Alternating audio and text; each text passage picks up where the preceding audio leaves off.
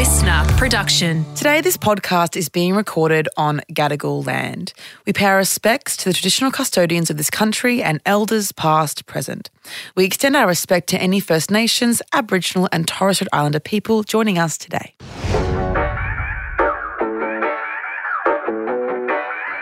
It's a lot, isn't it? Hey everyone, um, I'm on holidays, woo! Um, but because of that, we're not going to leave you without any content. We're going to give you some replays of Nightmare Fuel, some of our favourite ones. And today, my pick is Narcissistic Bin Day. Can't wait.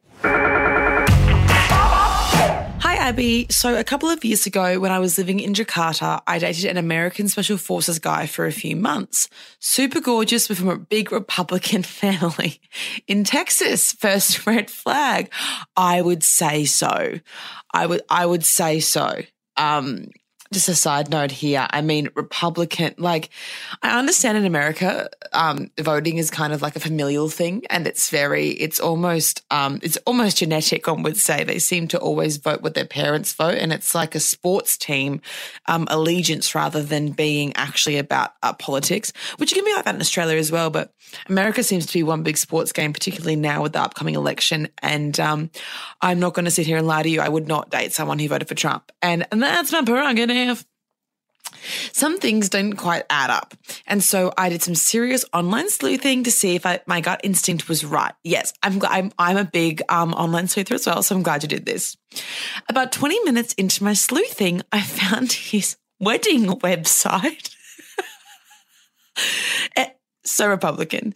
Um, with a live countdown to his wedding the following year and a big photo of him proposing to his fiancee on top of a mountain in Argentina with his grandmother's ring. Sorry.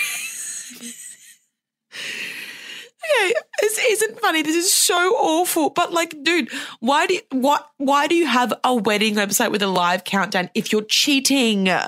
You're so dumb. This is the thing as well that Christabel and I always say. We're like, have some tact, dude. Like like ex-boyfriend I love had some tact. Other guys that I've dated don't have any tact. And it's like, at least if you're gonna be an awful, awful human, at least be smart about it. Like you have a wedding website and you're cheating. If you're cheating, take down the website. But also don't cheat. Just don't cheat. How hard is it to not cheat? And if you love someone so much you're proposing with your grandmother's ring, what are you doing cheating? You're engaged. You're engaged. Sorry, we continue. I digress. Turns out he was engaged to another Special Forces agent who was based in Afghanistan at the time. When I thought he'd been in Bali the prior month with friends, he was sending me photos of the villa and pool and asking where he could see me again. He was actually on a romantic weekend with her. What the fuck is wrong with these people? Why go to the effort? This is my question. Why are we going to the effort? What like if I had a fiance that I loved enough to propose to on a mountain in Argentina, I I wouldn't cheat on them. But if I was gonna cheat on them, why would I go to all the effort of making it out like I was at like a boys' weekend, the villa and everything, when you're with your partner. How risky is that? What are you doing? Wait, this is literally just people that like being naughty. I have a strong belief, and obviously I'm not a psychologist, but I reckon people that I've come across that are like this enjoy being naughty.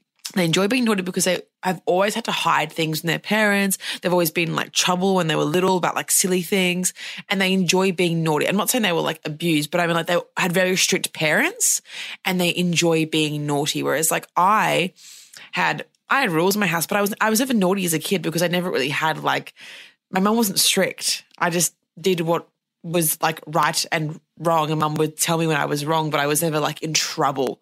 I think mum hit me like spanked me once and then called my grandma crying, being like, I can't believe I did that. She was just being so naughty. Hee Sorry, mum. I digress. This is from people who enjoy being naughty. I strongly believe it. Let me know if you think as well, because I really believe it. And she said, I confronted him about it, and it gets better. Awkwardly, next month, his brother was elected into Congress and was all over American news outlets, being retweeted by Trump, COVID Trump.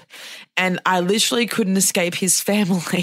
hilariously, his fiance found out. Well, not hilariously, but I'm good. I'm glad for her.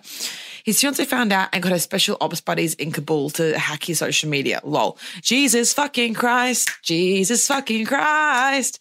That is a cracker to start off with. I mean, again, here's the thing. Just be smarter about it, dude. Why are you cheating? Why are you with someone you want to cheat on so much? Like you want to on them that badly that you're like creating a whole other life? What are you doing, dude? Go to therapy. Go to fucking therapy. This is why, as well, I have an issue with therapy being stigmatized because therapy also doesn't just help you if you've been hurt, it helps you if you're hurting others as well. Like I go to therapy as well, and I regularly talk in therapy about what I'm doing to people and if I'm having a fight with someone or if I'm having, you know, issues and I think someone's thinking something, my therapist will let me think of it in a different way and I won't hurt that person anymore. This is so frustrating. Also, of course, they were Republican. Jesus Christ.